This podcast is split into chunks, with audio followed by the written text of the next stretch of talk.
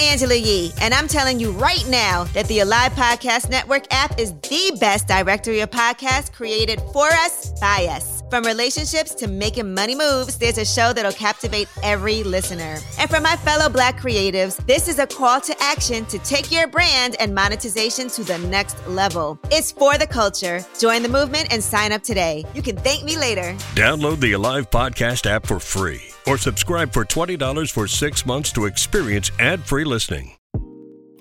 Welcome to Sex in Color, the show all about sex and sexuality from BIPOC perspectives. I'm your host, Adriel Collins, and I am a sex therapist, educator, coach, struggling PhD student, and all around sex nerd.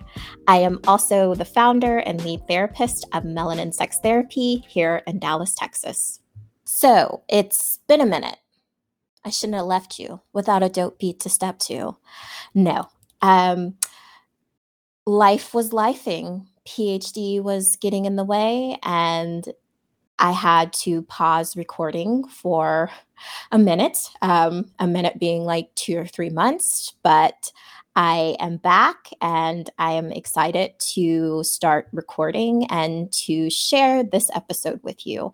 Um, this was one of the last recordings that I had before I went on my little sabbatical brain break. Um, I want you all to look at that as self care, and I encourage self care.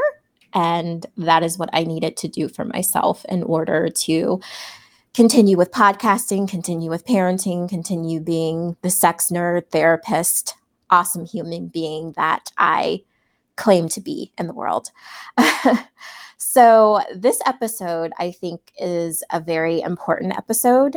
Um, it is about sex ed, it is about myths, uh, it's about just the way that white su- supremacy has crept into sex and sex education and how we view ourselves as sexual people. Tia Freeman is an amazing sex educator out of Tennessee. Uh, she's going to list her social media handles and like where you can find her this episode is probably one of my favorite episodes that I've recorded so far. We are going to start a podcast. Uh, we talk about CIA conspiracies. Did the CIA really drop microphones in the Black community to divide Black men and women? I don't know. You'll have to listen to the interview to see our thoughts on that. So, without further ado, here is my interview with Tia Freeman of Slippery When Wet. Go follow her. She is a dope ass sex educator and she is hilarious. Her Instagram wrap ups are hilarious and I can't stop talking about her and I can't say enough amazing things about her. So I hope you enjoy this interview as much as I enjoyed recording it. How are you? Fine. How are you? I am well. Um, I'm Adriel. Um, so thank you so much for responding to a random person um, on on Instagram. Um, I saw your post about um, African American, like how we can incorporate like black practices into sex ed and i uh, teach sex ed so i was like oh i gotta talk to this person so Yes, I'm happy. I'm glad. I'm glad. Yes, and I absolutely like I went to your website and I went um, on your Instagram and I love that you are called slippery when wet and yeah, so I'm a fan. That's what I'm trying to say. Thank you. I appreciate that so much. it's so funny because like I feel like everyone I find and meet and talk to with who also works in like the sexuality profession, mm-hmm. always like we always like big up each other. We're like, oh my god, your work is so cool! Like it's so amazing to see this thing. I feel like yes. I'm always talking to like some another drunk girl in the bathroom. I like, oh my god, I love you. Yes. like you're so amazing. No, you're so amazing. Yes. but no, I I like I said, I'm very, very, I'm so excited to have this conversation. And I it's been like super hectic, as you can tell. My son had a track meet last Thursday outside. Allergies like were kicking my ass on. I understand. on that Friday. So, but we made it here. Um, so that's all that matters. And I usually like to send out people talking points, but I didn't get a chance to do that. Um, but just it's basically like what I emailed you. What I want to talk to you about is um, just how how do we do like sex ed that is like specifically tailored to black people and specifically like mentions black people and like the issues um, that black people have um, regarding like sexuality and like getting accurate information um, around sex ed and like how good sex ed can lead to like black liberation and like all of those good things. So those are just basically what i wanted to talk to you about today. Yeah I love it. Okay. So um, do you have any questions for me before we get started um, no, I'm all good. okay. so, and I always just like to tell people that, you know, this is not being recorded live. So if you want me to edit anything out, um, just let me know and I will um, edit out anything that you don't want to go into the podcast. Okay. All right. So let's get started. Uh, so, Tia, thank you so much for coming on the show today. I really appreciate you coming here today. No, I'm really excited to be here. I love being in community with other people doing this work, especially um, people who are focusing on, um, like, you know, marginalized communities and identities and how we can tailor the Black experience with the rest of our, you know, wellness and health. Yeah.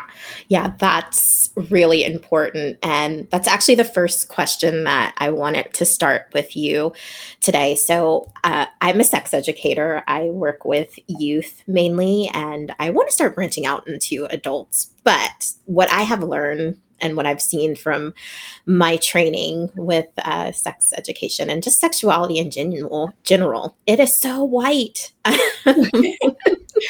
it is unbelievably white.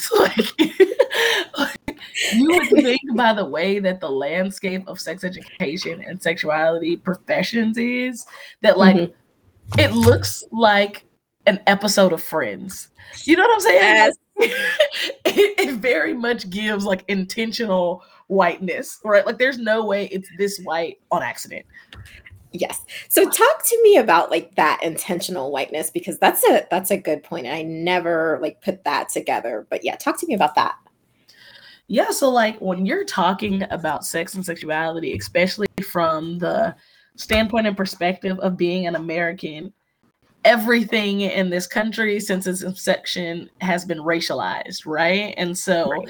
um who we afford um, sexual autonomy to who we see as being sexual beings, who we approve of to have, you know, their sex positivity movement is all very much intentional under the lens of white supremacy. So a lot of times we automatically erase disabled people and make them asexual, regardless of the fact that like disabled people have sex and they can have healthy and fulfilling sexual lives, right? Like black people in this country a lot of our stereotypes that we have are rooted in white fear of black sexuality, right? And white disdain for black sexuality. Um, all of that is rooted in racism, right? Um, and so, and it's even more, you know, extensive than just what I'm talking about now. When you're talking about people of color, you have to think about things like forced sterilization, like what we did to, you know, the people in Puerto Rico. You have to talk about like, the forced birth that we had during enslavement so that we can produce our own capital, you know, for the great American labor system. And I use great very ironically. Um, yes. Um, you know, um, but I feel like when so when you're talking about sex and who gets to be sex positive and who gets to have these movements and gets to be centered, it's never going to be people who look like us, right? And that's very intentional because they're drafting something without the cultural context and the history for how we got here, right? Like when we're talking about sex positivity, we weren't doing it when we were talking about sex workers, right? Like, no, we're doing it for not. the very white, very middle class, very femme presenting person, right? That is who the movement movement is for. And so that's who we uplift.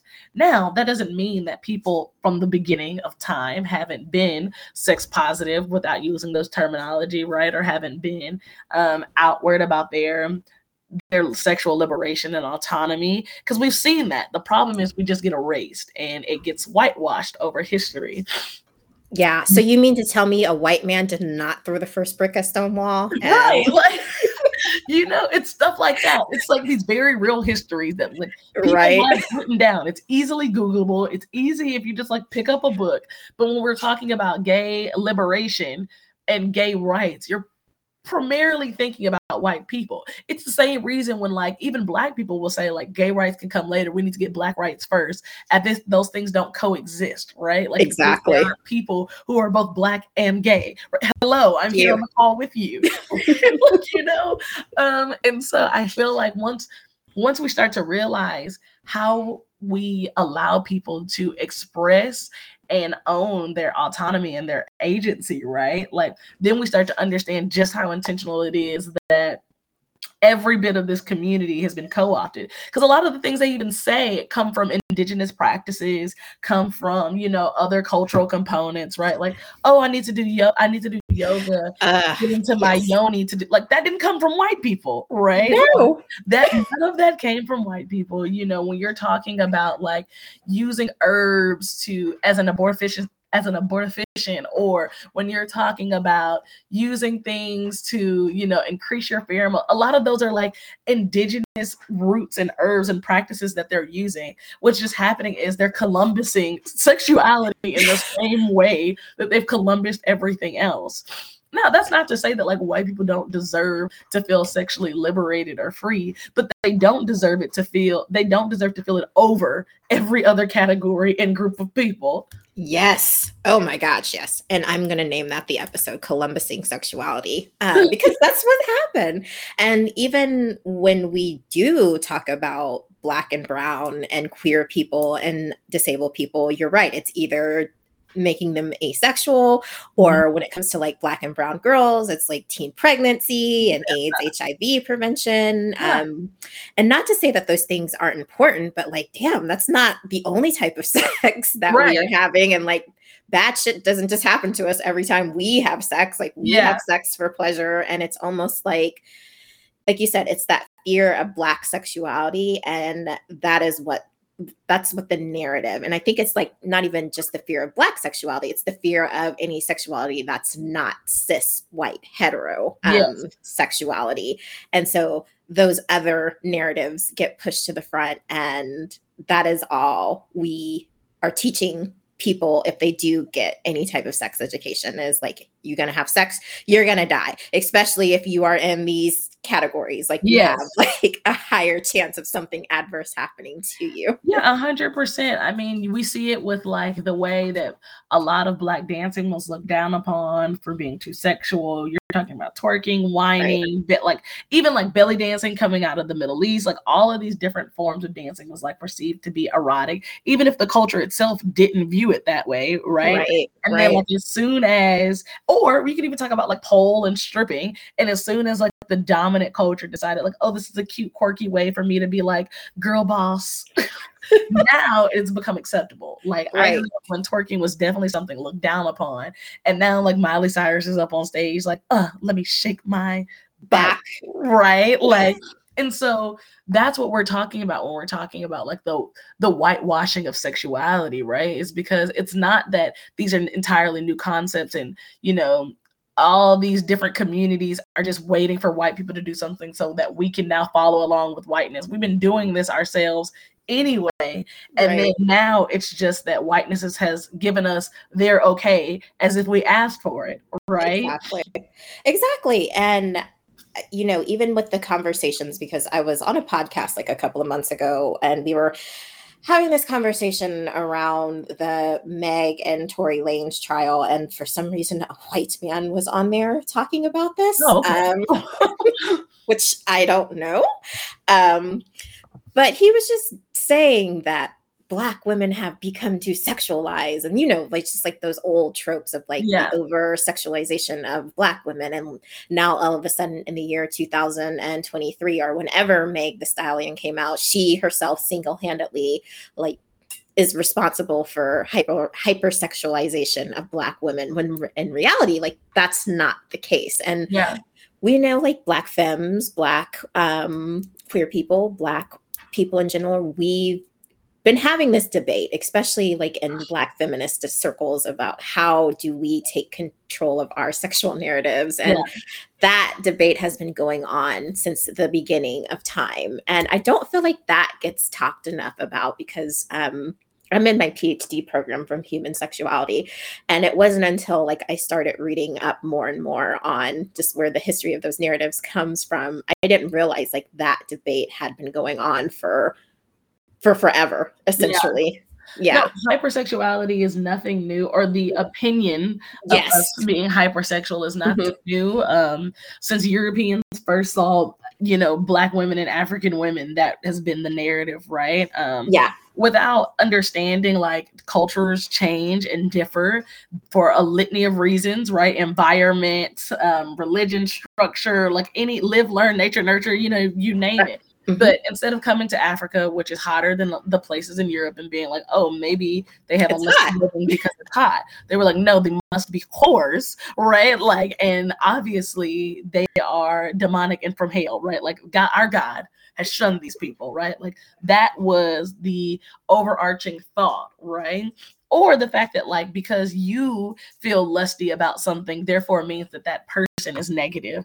I don't need your projections, right? Like Right. being attracted to me sexually doesn't mean that I am necessarily doing anything to provoke that, right? Um, and we see Right. it all the time when we're talking about so many different things.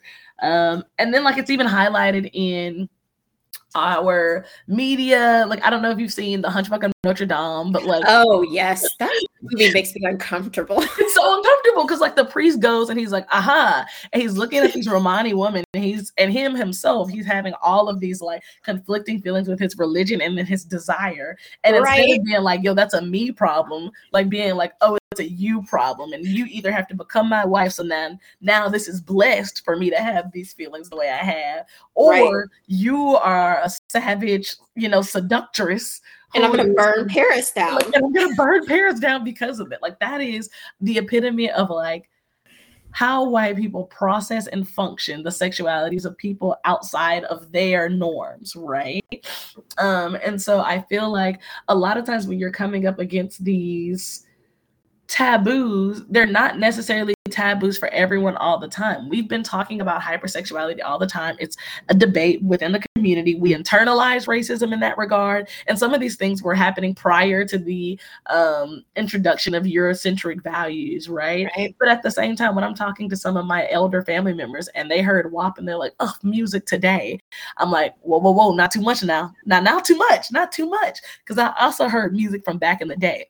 Right. And I right. recall, and this is before you even talking about like music alluding. I mean, outright 1920s Harlem Renaissance blues music being Right. explicitly vulgar, not an alluded, not like alluding to the fact that something might be happening, but like the Lucille Bogans, the Ma Rainey, Right. the Bessie Smiths, like please, like if you're gonna at least say these things, like have the decency to like open a book. Right, like have the decency to like get on Google and say like, "Hey, before I make this opinion about something that I know not of, maybe I should check and see if I'm not parroting Yes. white supremacy." You know, like, Yes. like baby My parents had the opposite reaction um, because they were like huge Millie Jackson fans Yeah. um, back in the day, and so my dad was like, "Oh, Millie Jackson been doing this, doing this for a while. They're just all caught." So everybody's copying Millie Jackson, Yeah. according to.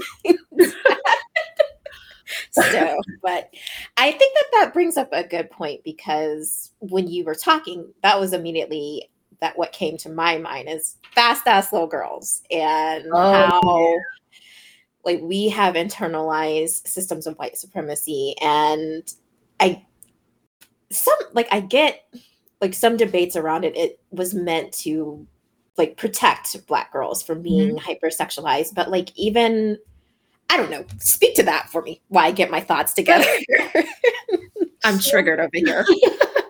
no, I am a daughter of the South, right? So that is right. definitely something I've heard. These fast ass little girls, oh, she acting real hot in the pants. Right? Yes she getting too grown for her own good. You know, I have definitely heard these things, which is always very different. Um, the sentiment behind it, behind the ways that we des- describe girls versus how we describe boys who are exhibiting the same behavior, right? Like, oh, he, like the way we describe it isn't like it's necessarily a negative for boys. We talk about it as if, um, like, oh, this is just like him going through his puberty, right? His rite of passions. Oh, he getting a little mus, a little musky, right? He getting fresh, yes, self, right? Like it's not something that like, ugh, it's not. It's like, a, oh, okay, like we're entering this phase, right? Right. Mm-hmm. Um, and so I think what happens is sometimes we run so hard from our own oppression, we end up running in a circle.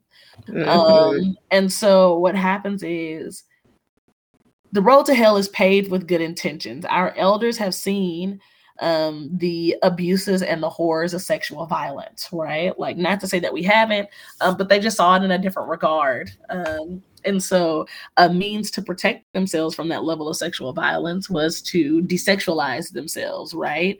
Um, and so, like, in the desire for respectability and how respectability politics came about was just hey, I am going to assimilate to the dominant culture, right? Their rules and their norms. And what that means and what that looks like means not being too much of anything black because blackness as it's constructed in this country and under eurocentrism is the antithesis of whiteness right? And so right. in order to do that you have to be devoid of all of the things that makes you too black right? Like whether that's the swag whether that's the sexuality whether that's the whatever right and so for a lot of people that meant always giving a prim proper hyper feminine version of what black womanhood could and should be and so that gets passed down to the girls, right? Like, don't wear things too short, don't do this, don't do that.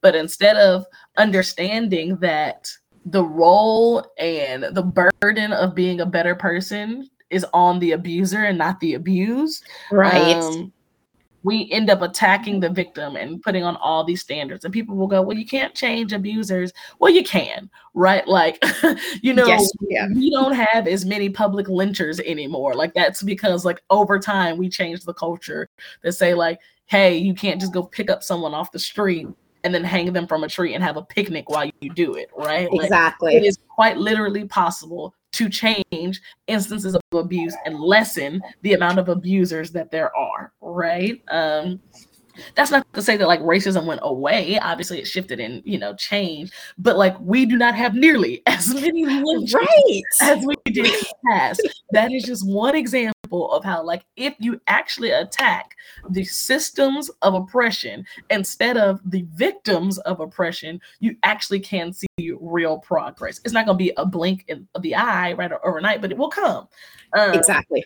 And so what we did instead of that was put all these restrictions on young girls from school policies that are like don't have your bra strap showing or no tank tops while boys are allowed to wear both. We say well it is your responsibility as a little girl to make sure that you're not dressing provocatively which distracts the boys from their education which tells right. little girls that you are prioritizing the education of little boys. Because you're not telling us hey boys don't wear this to distract from the education of little girls Right. There's only one person here who matters, and clearly it's the one with the penis, right?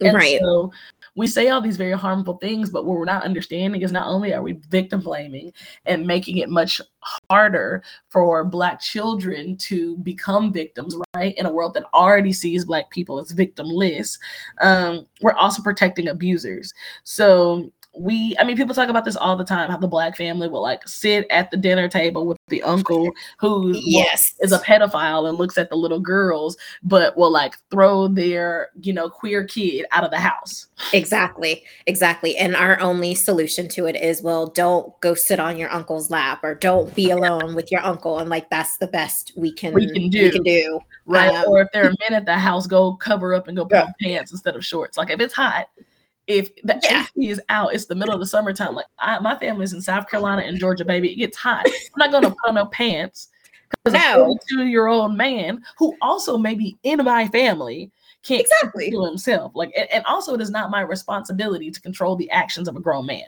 Exactly. Exactly. And like you could be running around naked, like you're a child. And like even if you're an adult, like have some fucking self-control. And yeah. yes. And yeah, I think that as a therapist, like I see that in my practice and I see the outcome of that when I am working with Black women in particular who just never had the opportunity to explore their body, who have never had the opportunity to be comfortable with their body because for so long they have been taught like mm-hmm. your body is something that essentially is to be ashamed of, cover mm-hmm. up, cover up, cover up. Um, if they've been re- raised in a religious background, like save it for marriage, cover up, cover up. You don't want to be too fast. You don't want to have a high body count. And just like all of these mixed messages really impact how they show up sexually. And yeah. it really does something to them.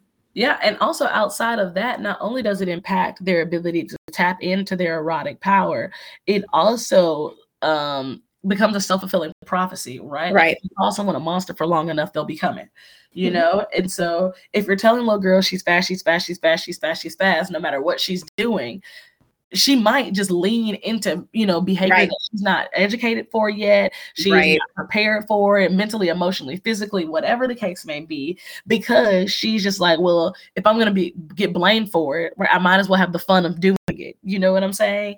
And so right. like, we're creating the things that again we're running so hard away from our oppression that we're running right back into it.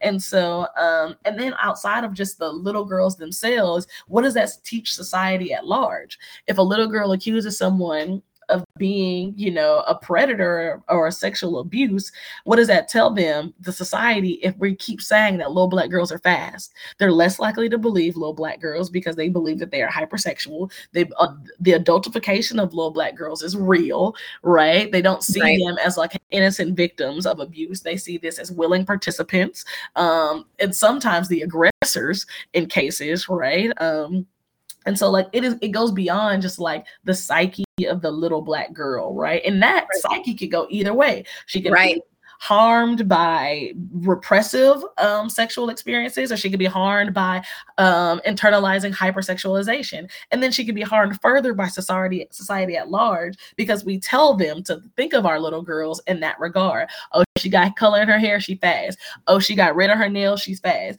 Oh, she's wearing shorts that I think are too short, she's fast. Oh, she's walking and she's switching her hips, she's fast. Oh, she's got on lip gloss and it's a little too glossy for me, she's fast. Oh, she put a bouncy curl or a side in, she's fast. Oh, she's wearing the typical gymnastics leotard that everybody else is doing, but she's in a split, she's fast, right? Right. Yes. It's so easy for little black girls to fall into the category of fast that like it's almost unbearable to exist and try to navigate that landmine, right? Like, oh, I don't want to do this because I don't want to be fast, but I don't want to do this, I don't want to be fast, right? I can't eat popsicles in front of little boys because their boys will be boys and they'll be gross, and no one's gonna come to my rescue, right? I'll right. just deal with the comments. And then if I do eat popsicles in front of little boys, they're gonna be like, oh, look what she she know what she doing. She's being fast. Exactly. Yes. Oh my gosh. You are speaking to like 15, 16, well, 14, 15 year old me. I had my ninth grade science teacher like hit on me. Um, and no one believed me. Like my the administration like thought that it was something that I was doing, but uh-huh. I was uh-huh. like, you're a teacher. And yeah, yeah and just, that shows you that you're powerless. It shows you that your voice doesn't hold worth right? Um, if you're like, hey, uh, this is a thing that's happening to me, right? Like when the era of Me Too happened, everybody was up in arms, like, why did they wait so long? How come they didn't say anything before? But we have to think about all of these instances that happen in little and large ways from the moment little girls come out of the womb and to the age in which they perish, right? And so, and how we have indoctrinated them that their voices don't matter, that their truths aren't real, you know, and all these little things. Like I, I did speak up on a lesser yeah. case. I spoke up when I just felt uncomfortable with the teacher, right? Maybe he right. didn't me. I just felt uncomfortable. And y'all said, no, that's not what happened. I spoke right. up when someone said I shouldn't wear this, and y'all said, no, that's not your lane. I spoke up with this. And then when the big thing happened, right, I no longer desired to speak up, right? I already knew what y'all were going to say. It no longer even became a thought in my head to speak up because you had bashed that down for so long. And now, again, you're angry at me for a society that you created for not speaking up soon enough, loud enough, and how and which you wanted me to speak up. Right, right. And on the flip side of that, like, what does that say for little boys? Like, what messages does that send to little boys? Um, if black girls are fast, what are what are black boys? You know what that sends to little boys is that if black girls are fast, then black girls are targets, right? And so if you know the, the same way it sends it to you know adult men right? It yeah. that you can do it it's the same way we're like oh did he hit you? It's because he likes you. Right? Yes. You know it, it, and i am a mother of a boy child right? Like mm-hmm, um, mm-hmm. and so like that the the reality of both being a woman growing up hearing the fast hearing the, all the things right? And then seeing like witnessing firsthand the difference between the genders when it comes to like our approach to certain things and now becoming a mother of a little boy, right? Like that is a very unique experience that it teaches you to take, right? It teaches them yeah. entitlement. It teaches them like, oh, if she's doing this, and that must mean she wants this, or that must mean she wants this, right? Because no one's checking my bad behavior; they're checking hers. If right. she's sitting at the table and her legs were open, and most kids' legs are open, they're not thinking about decorum. They're not thinking about exactly anything like that, right? And her legs are open, and I hear adults chastising her for keeping her legs open. And they might even go as far to say it's like keep every time you keep your legs open, that's telling somebody, some man that you want them inside of them. And oh. what they're hearing is, oh, that means I'm supposed to be inside of them right? Right. We forget that when we're talking to someone, it doesn't mean that other people can't hear us, right? Thank and you. that they're not getting their own narratives from the conversations. If you are, t- if there's a little boy and a little girl in front of you, and you say he hits you because he loves you, what he's hearing is, when I love someone, it's okay to hit them. Right. Right. Even though you weren't speaking to the boy, you were. Yeah. You, you are absolutely the right. quiet part out loud, but he heard it Right, right, right. Yes, I I am a parent of a boy too, and you are absolutely right. Um, I joke with my son all the time because um, he runs track and like them track shorts are short. So I was like, yeah. "You gonna be you fast? You can't wear gray sweatpants because you're gonna be fast. You're gonna be attracting the wrong type of attention." And he just laughs at me. And I know it's it's it's just our joke, but but it's funny, like the things that we let little boys get away with, and yeah, it's, it's entirely different. Like, and even the way that we can say, like, oh, I can joke with my son and call him fast, and how mm-hmm. we understand that that can be a joke with a boy in a way that it can never be a joke with a girl. Right. Because he would never be under any real pressure. Right. You know, like he would never be under any real scrutiny to actually be fast. No one would look at him and be like, oh, you acting real fast right now. Right. Like, well, I'm not gonna say no one because there is the hypersexualiz- hypersexualization of black boys and black men as well. Um, however, the, the context is different. That wouldn't come from within the community, right? That would come from like white society preying on the sexual prowess or the supposed sexual prowess of black men, right? Um, and so that can be a ha ha ha in a way that it would hit different for a little yeah. group. Right. Of course.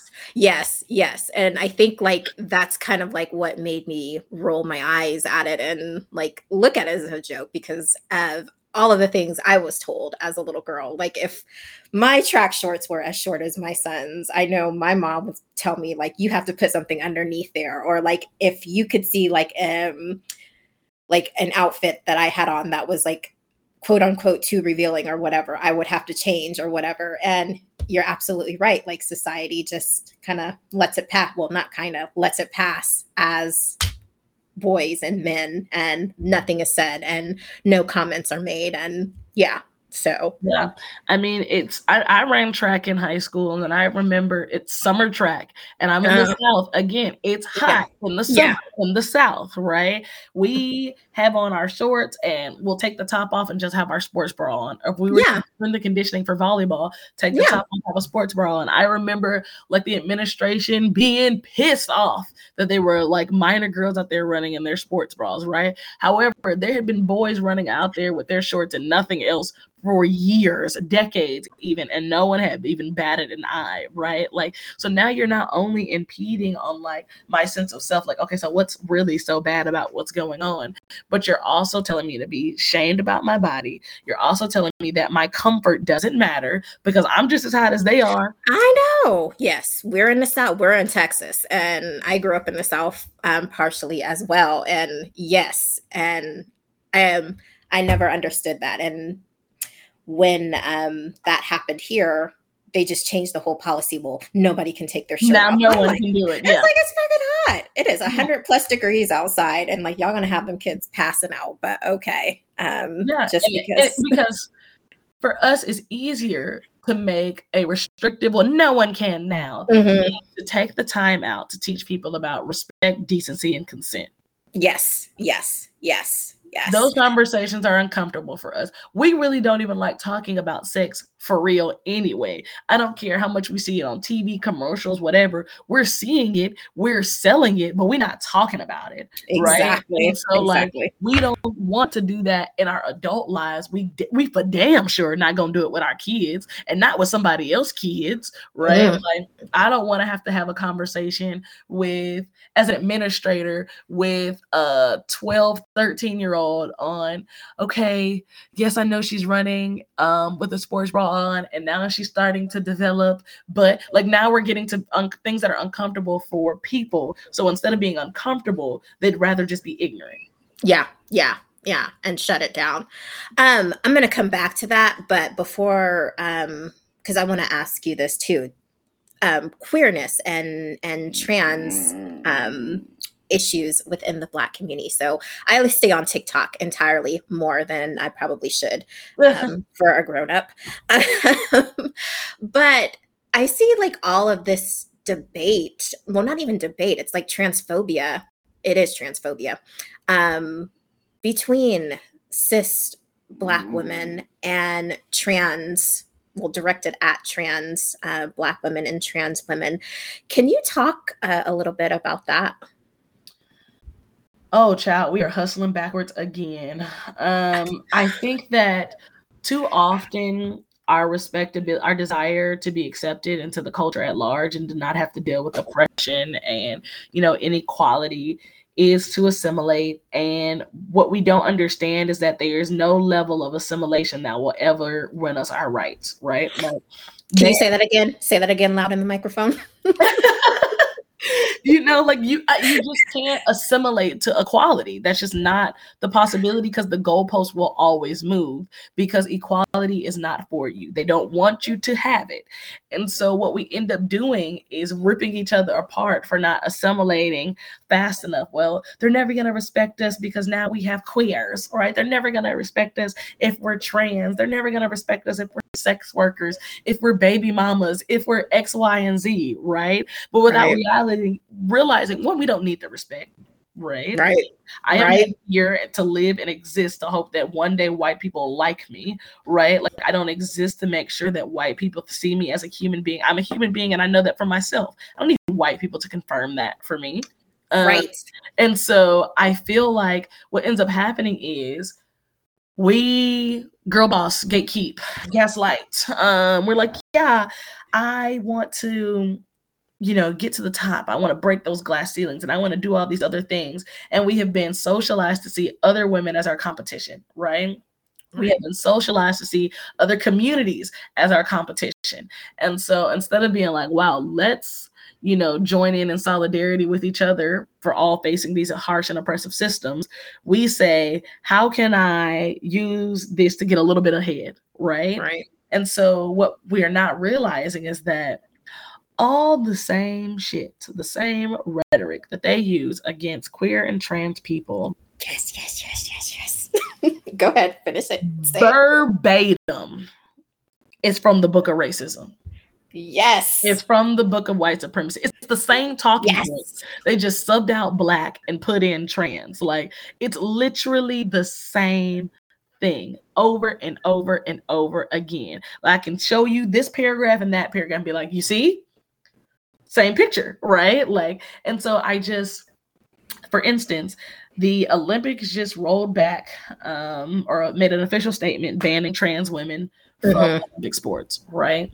Mm-hmm. Trans women have been capable of participating in the Olympics for like 11, 12 years, and ain't nan one of them ever medaled. ever medaled. Not nan one. Not nan one ever medaled. This was a non factor. Not nan one was like, you see me go. No one was losing out to trans people. The people who were complaining were white girls who were pissy that they came in fifth place. Mm-hmm. Mm-hmm. And guess who that is going to hurt? And it did hurt because didn't some runners um, not be allowed to compete? And now we have yeah. three cisgendered black women mm-hmm. who are no longer allowed to compete in the Olympics because we have aligned ourselves with transphobes and turfs. Right. What right. the absolute fuck? We are spiting our nose. like we we can't see the forest for the trees basically we think that we are better than we feel shitty about our status our place in the ladder on the pyramid and instead of being like let's dismantle the pyramid we're like, let's just find a way to move up, which just means someone else has to be below us. And right, so right. we're like, yeah, no, we don't want trans rights until we get women's rights. Same shit. We don't want to be called cisgender because we're just women. Same shit. We don't want to have to deal with, you know, trans exclusionary poli- uh, politics and sports because women are dealing with, you know, exclusionary politics and sports. Yeah, duh, because it's the same shit, right? Um, right. so what's happening is we are actively creating even more obstacles put in our path because we have decided to align ourselves with people that we know historically ain't shit, right? Like we are aligning ourselves with people that we know have this thing where they create division within the ranks of the people that they are exploiting and intentionally marginalizing and then get them to fight it out amongst themselves while they continue to climb those ladders and continue to do all the things right and so um when i see black people falling into this narrative like mm, queerness and transness was is colonialism. Like you get hoteps that are like supposedly super pro black, and they're like, your period is called a period because it's supposed to be a dot, and if you ate less corn, you would have chlorophyll that would therefore by a product um my shut like please shut up like um and they're like yo my sister my sister if you don't stand up against the oppressive forces of homosexuality. Like, first of all, there's no way you needed to say it with that many syllables. I know, right? but they say everything with a million syllables. everything, everything. And it um, always takes like two days for them to say one sentence. and I'm like, you said a whole lot of fucking nothing. Exactly. Exactly. This is the most nonsensical construction. It's word salad it's buzzwords. It's like, yes. have you ever played those Mad Lib games that are like yes. a real paragraph and they ask you to put the most bullshit shit in the yes. Paragraph? That's what it's like to speak to a hotep. It is. It is. Yes. Yes. And I'm surprised that you're not going to be like, well, black people, we were the first homosexuals, or, you know, we can't go like that. They were like, yeah, too far. Because apparently, because all of my hotepiness comes from white supremacy and blackface. Exactly. Exactly. Like even down to like the anti-Semitism, right? Mm-hmm. All, all of it is just white supremacy with the face of black people, right? Like, and it's another form of respectability. We was kings with an A. yes. We was like, warriors. Like, damn it, we weren't all royalty. Pharaohs. Please be so fucking for real. Like, exactly exactly you were, you were, probably the help. Like it i mean you could have quite literally been a slave from another tribe that was that was taken as a prisoner of war and exactly. you, and you served food to the husband's third family. Like exactly. Yeah like we weren't all king we weren't all kings and queens. Like somebody had to be served perfectly okay because for exactly. society and community to function you need a multitude of roles. Exactly exactly exactly. you need merchants. You need blacksmiths, you need warriors, you need teachers, you need shepherds, you need harvesters and growers, all the things. You need artists, you need songwriters and storytellers, you need prophets and oracles, and you need shamans, right? Like you need all of the things to cohesively run a society. And instead of focusing on like, look what they took from us, you know what? We was actually the first Americans. And if you really know that everyone in the world who might have been famous was secretly Black American. Exactly, exactly. Beirut, Beethoven, Abraham Lincoln, Egypt, Egypt, Egypt, Egypt. hieroglyphs, hieroglyphs, Ankh, Ankh, the truth, Mot, Mot, Mot, Egypt, Egypt, hieroglyphs, pyramids, Egypt, Egypt, Egypt, Bat. you gonna make me want to get a hoe hotep on my fries. That's what it is. And I'm like, why are we even talking about Egypt? Like most of I know. people who entered the slave trade came from West Africa which if anyone's looked at a map recently, which according to the US like education system is not always likely. Yeah. Egypt ain't in the West. It's not. It's not. It's nowhere near nowhere near it. But you know, so like this is what happens, right? Like people get so ashamed of the the roots and where they come from. And like obviously slavery is not where we come from. It is right. a portion of our story. It is a, a bump in the road, right? And I can't speak for nobody else, but as for me and mine, I am 100% proud of my ancestors. I would not be here today if my ancestors did not figure out a way to survive enslavement. That's not right. something that they deserved. That's not something that they chose. Like this was something that was forced on them and they survived. Not only did they survive, they still carved out culture, they thrived.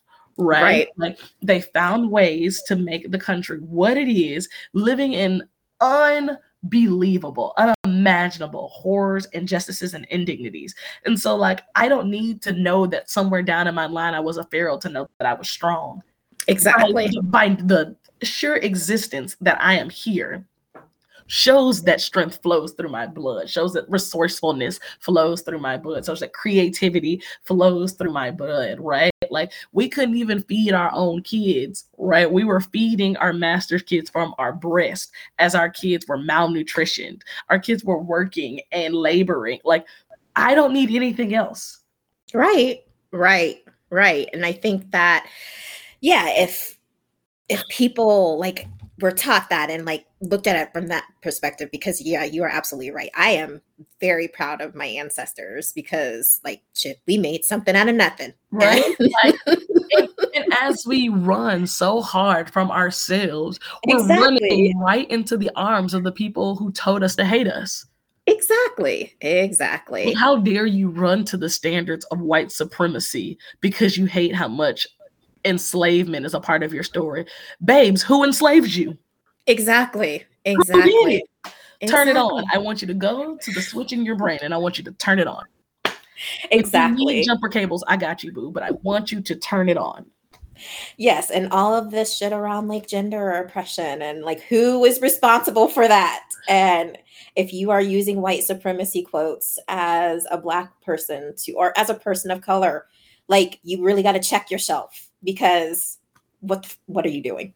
Right like they're like but the bible yeah the bible also said you were supposed to be a slave like so. exactly exactly so, yes i was having I was that what you will. I know and i was having this conversation with um one of my family members and i'm like so why is your interpretation of the bible more valid than like a white supremacist interpretation of the bible that says that you are less than and you were supposed to be enslaved? They couldn't answer that I'm you still know, waiting on my answer. I mean, um, it's it's literally so many things. There's so many like paradoxes that happen, and like the cognitive dissonance that takes people to have these viewpoints, right? Like I'm also a reproductive justice, you know, advocate and organizer. And so when I'm talking to people about like abortion and abortion access, I have black people coming up to me again, hoteps to be like black genocide. and you know, a, a, a community grows by their ability to like populate. Bitch, I ain't no factory. I know, right? We've done that already, and it didn't turn out to. We've been forced. Became my master. I don't like that. no, mm, I hate that real bad. I hate that real bad.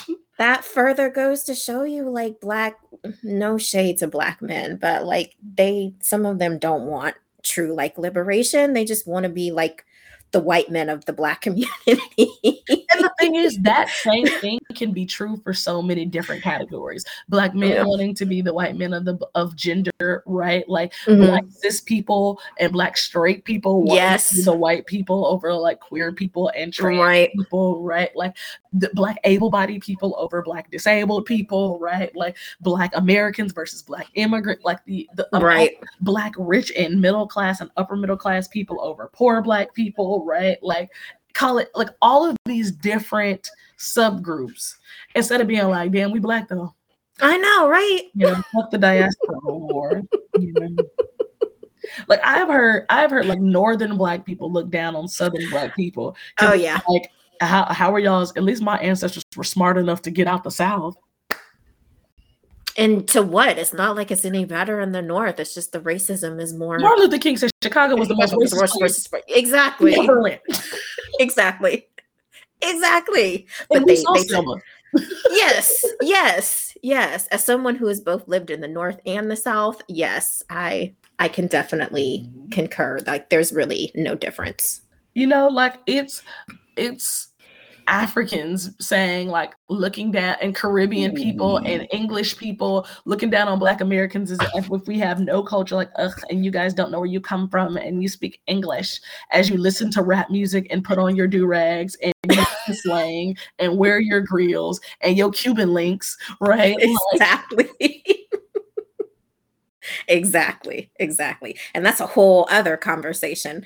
Um you know, we do this to ourselves. We do we do. If we could just like stop and like really just think and critically think of like where all of this stuff is coming from and like where are we getting our information and things like that and just like i said just really critically think i think i don't know i'm optimistic that it could get better no, hundred percent. And I, I mean, there are plenty of people doing the work, right? Yeah, like, of course. There of course. are Black Americans who have looked down on Africans and called them horrible names, like you know, like African booty scratchers, scratcher. Right? Mm-hmm. kids, right? There are Black Americans who hundred percent think they are better than other Black people from the continent of Africa and other places in the diaspora. Just like the same thing happens in reverse. However, there are Black Americans and Africans and people elsewhere in the diaspora that are like same team. We fuck with each other. Like let's let's get them. Let's go ride. Like you know, like the same thing happens with gender in every category. So it's mm-hmm. not like mm-hmm. this is huge divide and in the black community there is no meshing there is meshing the problem mm-hmm. is we only highlight the people who aren't meshing right like yeah we only like oh, the cia dropped podcast mics into the black community like crack in the 80s i know knowing that we're on a podcast right now and i say this i know Go ahead. Oh. No, I'm just sitting here and all because they'll be mm. like, um, I don't think that black women with colored hair mm. deserve to get married and have rights and nice things in life. As I say, it free form locks and three gold teeth. I got lean in my cup. Like, one yes. baby girl, you don't have to you don't have to live like this. You don't have to live like this. I just don't think queer people deserve rights. I mean, that's all I'm saying. I'm not saying y'all don't need to be happy. I'm just saying be hmm. happy somewhere else. I don't want to see your happiness. I don't want to see your bliss. Because I'm miserable, but I'm not gonna say that out loud. But no. That's I know it just got very meta. We are talking about podcasts. We're on a podcast. yeah. Mm-hmm. I think it is a CIA conspiracy it's because you're absolutely right. if they drop, if they drop crack, they can drop a mic. they they you know what? They if put it out there like you can, can start a podcast. Crack, they can drop a mic. Okay, anyone says. It's the last episode of my podcast. I will not be participating. The revolution will not be televised. It will not be podcasted. they say get this one off the air. She's not. She's not following the script. if I come up missing, you'll know why. No. Meanwhile, they'll be like, "We're such free thinkers." Exactly. free thinking. Oh my gosh! Do not get me started on that. Like you're parroting white supremacy tropes, or you're parroting stuff like people have already said, but you're a free thinker. If anything, How does plagiarism. Work? Exactly. You don't even you're not even citing your sources. you can't cite, you cannot cite Hoteppery. oh, but you can. Dr. Sebi Dr. Dr. Umar, Dr. Sebi, the scholars you, of the Hotep community. Because the man destroyed all the evidence. Yes, yes. I'm still mad at him because he's the reason why Left Eye is dead. So you know, you know he can he can go somewhere, and I don't know he why. Remembers.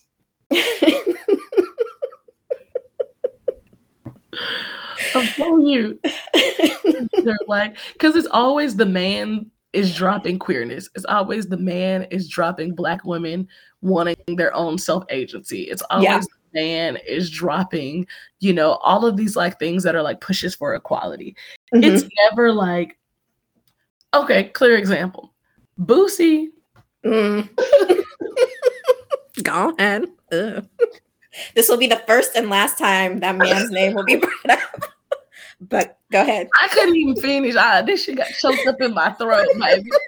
Boosie is a known menace to society. Okay. He is. He's been a menace for as long as I can remember. And we applauded him for his heinous crimes. you hear me? Like applauded every Boosie badass. You know what you hear what I'm saying? Like he yeah. went on record and was like, yo, I made sure that I got my little boy's dick sucked because that's a man, right? Like, and everybody's yes. like, oh, wait a minute. but what blew my mind was the people like, yeah, good dad, good dad, boy dad, mm-hmm. molesting, yes. I mean, my uncle did this for me too. Um, no, you all are, mm-hmm. all of you, look in the mirror. That's a victim. Yes. Look at you let the other you look at you, and then in unison, I want y'all to say victim. Exactly. victim, right? Like this happened. Get Olivia Benson on the phone. Yes. Right. Yes. Like, right. Like we know that. We've seen it. We've heard his rhetoric. We've heard how we talked about it. And then he had the audacity to be the loudest motherfucker yes. in the world. Yes. In the world. Yes. When it came to Lil Nas X's queerness, when mm-hmm. it came to his daughter potentially being a lesbian. Like, how? And Zaya. Zaya. Zaya Wade. How did, like, you wanted smoke with people whose lives you don't even need to be up in their business, right? Like, how dare you? You're actually a predator. Yes. like, yeah, you got baby mamas. Like, how you sit up is like like actual fall, like the straw that broke the camel's back on the black family, and look at somebody else and be like, but it's you. it's like that Spider-Man meme when both of them are pointing at each other. And I'm trying to figure out why he pointing at me, baby, because we are not the same. oh no, he is pointing out everybody that is saying that like queerness yeah. is the problem with the is, black community. Honestly. But meanwhile, y'all got like five baby mamas and don't support any of them. And yes, like look at your own house, sir and ma'am, and everyone. I sit aghast again. I'm like, you really think you see in the pearly gates? Is this uh, really? do you really think that? I think he. I think he thinks he does because, according to people, he has done good in the community. Like I'm from Louisiana, and yeah, he's done really good. I'm like, where, where, where? But Look, okay. Hitler planted the flower once too. It don't see him in the class. I feel like that's going who's gonna have a podcast next. Watch, watch, you his watch. Whole, his whole. I got to the point that I was excited to see Lil Nas X post something because I yes, knew it was like Lil Nas X was one post away, or like Boosie was one Lil Nas X post away from having an aneurysm. Oh, he was, he was, he was, because he stayed all up in that young man's like business. The like, level to which he would be irate. For what? You would think I slapped his mama with my coochie lips. Like, I mean, my God. yes, when uh, Little Nas X kissed his um, dancer at the BET Awards, I thought he was going to short circuit. I'm like, I said, oh my my dog finna malfunction. My guy's out of here. Y'all might as well get them airbrush t-shirts ready because he's about to be gone. Do you hear me? It's gonna be a lot of slow singing and flower bringing on this day. Go ahead and get that second line set. Go ahead, because he finna it's gonna be him and his maker very soon. Very soon. Yes, and he never had any really good comebacks because I remember when uh, Gabrielle Union got him together, and the best that he could call her was a white girl, and like That's how they be like, I think as a woman, I deserve rights. They'd be like, ah, so you too bought into white feminism? oh my god, Emasculate the black man. First of all, how did we get back to you? exactly, exactly. just talking about me. I think I, Tia Freeman, deserve rights, bitch. What? How do we get to the black man? We're not talking about you. We're not talking about you. But in Egypt, y'all didn't have Hieroglyph, hieroglyph, hieroglyph. Oh my gosh, boom, boom, boom, boom, boom. We was kings. we was gangs. Young Queen, Grand Rising. I I'm gonna drop a whole you that. step mixtape and I'm gonna blow it up, baby. I'm telling you right now, mixtape drop in November. November. I'm gonna I'm- blow up. blow up. I'm gonna have you back if this podcast is still on air. Um, if Yeah, that's government we're has gonna do. If we go down, we're gonna rebrand. Exactly, want to be called We Was Queens. we was queens. We was Queens, baby. I'm gonna put on a hair wrap with some lock look my- extensions. My ultimate king supreme. I'm gonna go um, vegan. Exactly. I'm gonna wear like patchouli oil and use black soap and all of that good stuff. The black What's soap crazy is I had locks. I have black soap in my shower right now. On my desk. I don't eat meat. So see, you already there. What you talking about? So when they be like, we was kings, I'd be like, I know. I still want my rice though. Join my kingdom. It's a better kingdom. Exactly. Exactly. So yes, when this podcast gets pulled off the air, we're gonna start a whole tap S podcast. It's the remix. U N I T Y. U N I T Y. It was quiet.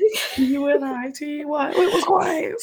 Do we think we can get Queen Latifah to clear that clear that sample for us? I, I'll get to if I ever do that, we'll retire. okay. I'm gonna I'm gonna I'm gonna get to working on that. I Um, would retire. Like, yeah, I've reached the pinnacle. This is as far as that's it. That's as far as be like, yo, Queen, we got this idea for a podcast and we need the sample to you and ITY. Can you get Okay. that for us? But speaking of Queen Latifah, I would just like to say that, like, a rom com icon, and I don't think she gets the flowers that she deserves. Oh no. because again we pick and choose who gets to be eh, who gets to be and be seen as sexual and romantic and deserving and all that other stuff and because queen latifah exists in Mhm. that body people try to pretend as if she did not exist at all. Same way they do Missy Elliott. They'd be like, "Oh, these rappers today ain't rap about they pussies." I you. more like Missy Elliott. And you, That's- I'm like, you mean Missy Pussy don't fail me now, Elliott? Exactly. man, Elliott. Exactly. Call before you come. I need to shake my up cha-cha. Yes. Y'all can't be listening to the sounds. Exactly. be listening to the sounds. That is what I told that white man when I was on that podcast when he was talking about like um, Meg and Little Kim and Cardi B. They're too sexual. I'm like, Missy is sexual. Like we just don't sexualize her because of the body that she's in. And Queen Latifah ain't met a love interest that wasn't fine. Do you hear me? Exactly. Common, LL, uh, Djimon Hounsou, and I mean, all of Living Single, all of yes.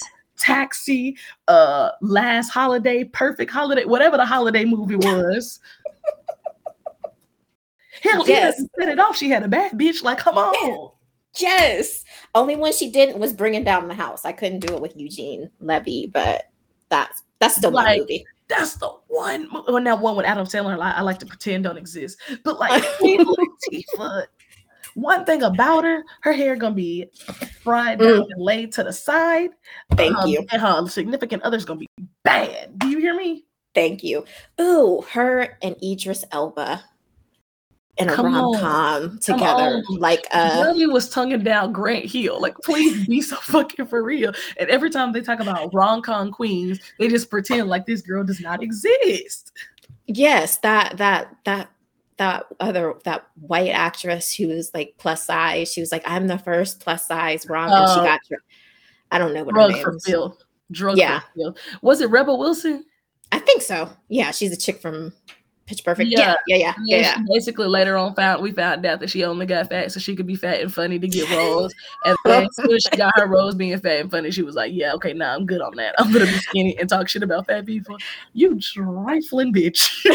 Oh, I didn't know that. See, there's a whole backstory behind it. Oh gosh, I did not know. See, when folks do dirt, like shit on black people, you can always assume there's more dirt. Maybe just standing on a mountain. You just look like an iceberg.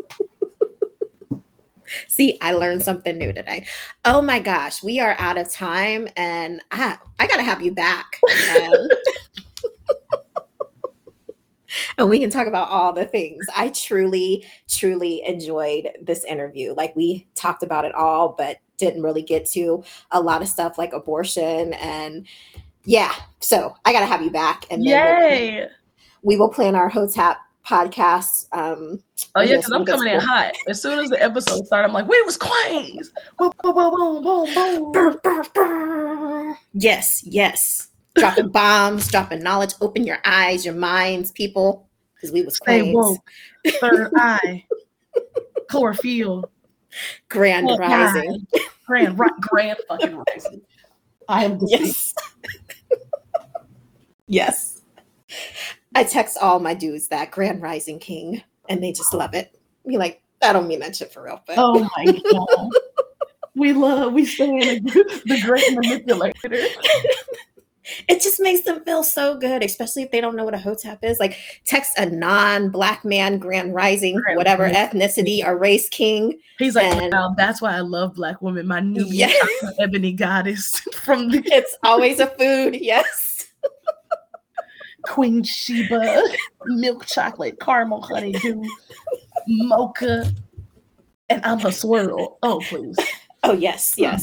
Oh, We're gonna have this hotep pod- podcast, spoken word. It's just, it's gonna be, it's gonna be everything. Jungle fever. Yes, all of that, all of that. I'm here for it. So, so you tell people where they can find you, and please follow. So y'all can find my mixtape coming in November. We was queens, no. But um on SoundCloud. on SoundCloud, because that's where that's where the rappers be. And I'm gonna make a Twitter thread, it's gonna go viral, and I'm gonna drop my SoundCloud underneath. Okay. No, but you can find me. I um am the content creator behind the multimedia sex education platform Slippery When Wet. That's slippery with a three and not an E. Um, you can find me on Instagram and Pinterest with that name. On Twitter, it's just Slippery Win. Um, I also do reproductive justice work. Uh, you can find me on Instagram and Facebook at Beyond Roe Collective, and um, on Instagram with PPTNM, which is Planned Parenthood of Tennessee and North Mississippi. Uh, so PPTNM Black Org on Instagram. All right. Well, I enjoyed having you on the show. This is my future co-host of the We Was Queens podcast. It was great. We Was Queens. Find us on all streaming platforms. government approved. CIA syndicated. uh, well, thank you so much for coming on. I had a blast. I did too. Uh, so I'm gonna cut it here. No, I'm serious. You gotta come back on. Oh my goodness. Oh my goodness. Are we gonna get canceled for talking Oh. about hoteps and white people? Oh yeah, by our community, they're shutting us down. They're They are shutting. shutting us down. Um, but that will work in our favor because hate trends. exactly. Exactly. Exactly. You like, know- "Look at these bed wenches And I have colored hair, so degenerating a black man.